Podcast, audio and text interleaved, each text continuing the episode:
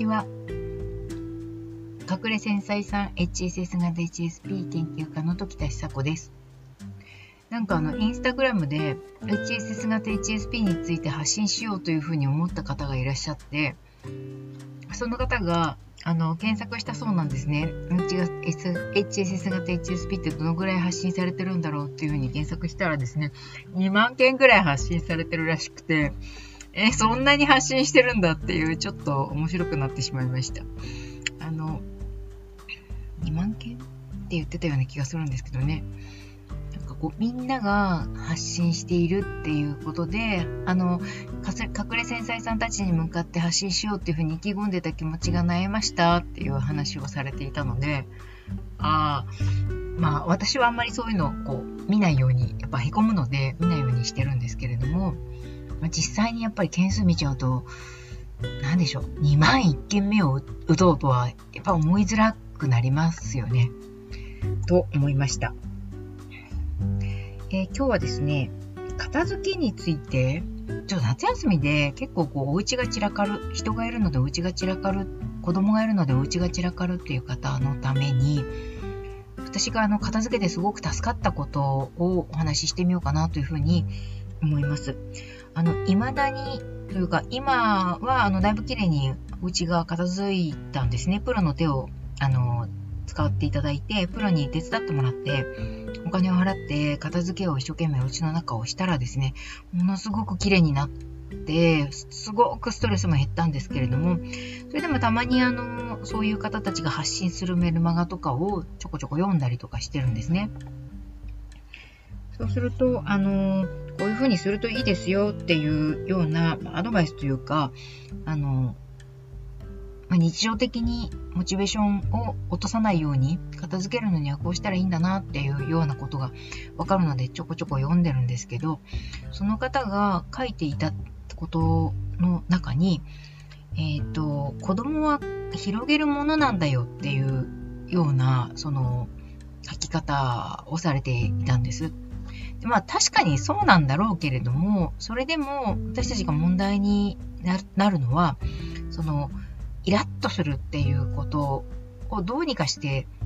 対処したいわけです。イラッとしたくない、あるいはイラッとしてもすぐにそのことを沈静化させたい。そのためにはどうしたらいいのかっていうことを知りたいわけで、子供は広げるものなんだよって言われても、うーん、なんていうのかな、納得できないというか、で私のイライラはどうしたらいいんですかっていうふうに思うじゃないかなというふうに思います。少なくとも私はそう思いますね。で、えっ、ー、と、自分、その、片付けのシステムを作るっていうことや、プロの力を使ってある程度も、あの、えっ、ー、と、散らからないような部屋にするっていうことももちろん、その有効ですし、やっていただけるといいのかなというふうに思ったんですね。と、プラス、えっ、ー、と、日常的に、まあ、子供は散らかすものだよみたいな風に、そういうこう、なんでしょう、仕方ないんだよね、みたいな風な落とし込み方が、えー、できてもいいし、もう一つですね、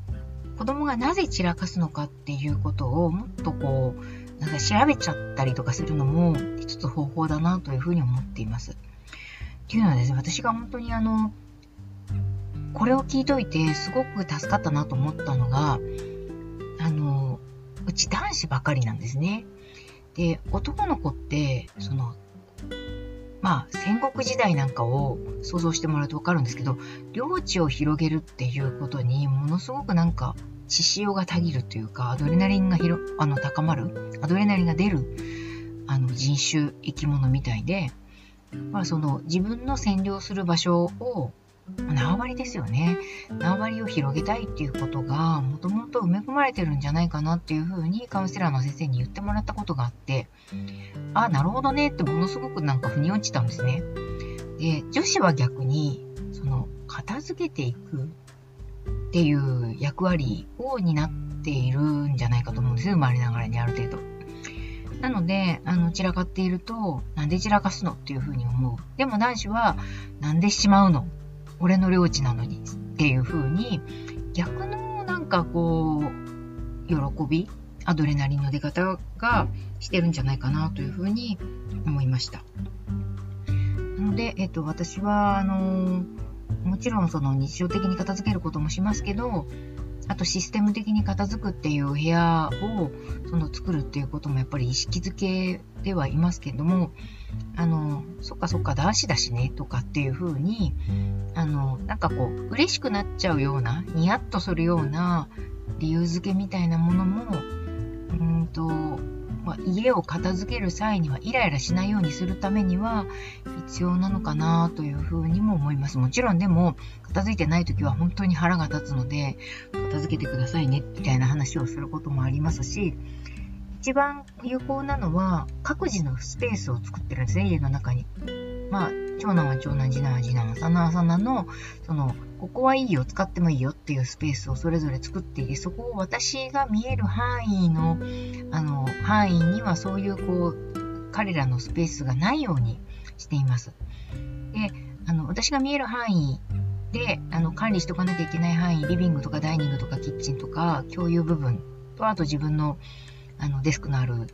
あの、スペースとかなんですけれども、そういうところには、あの、あなたたちのものを置かないようにというふうに、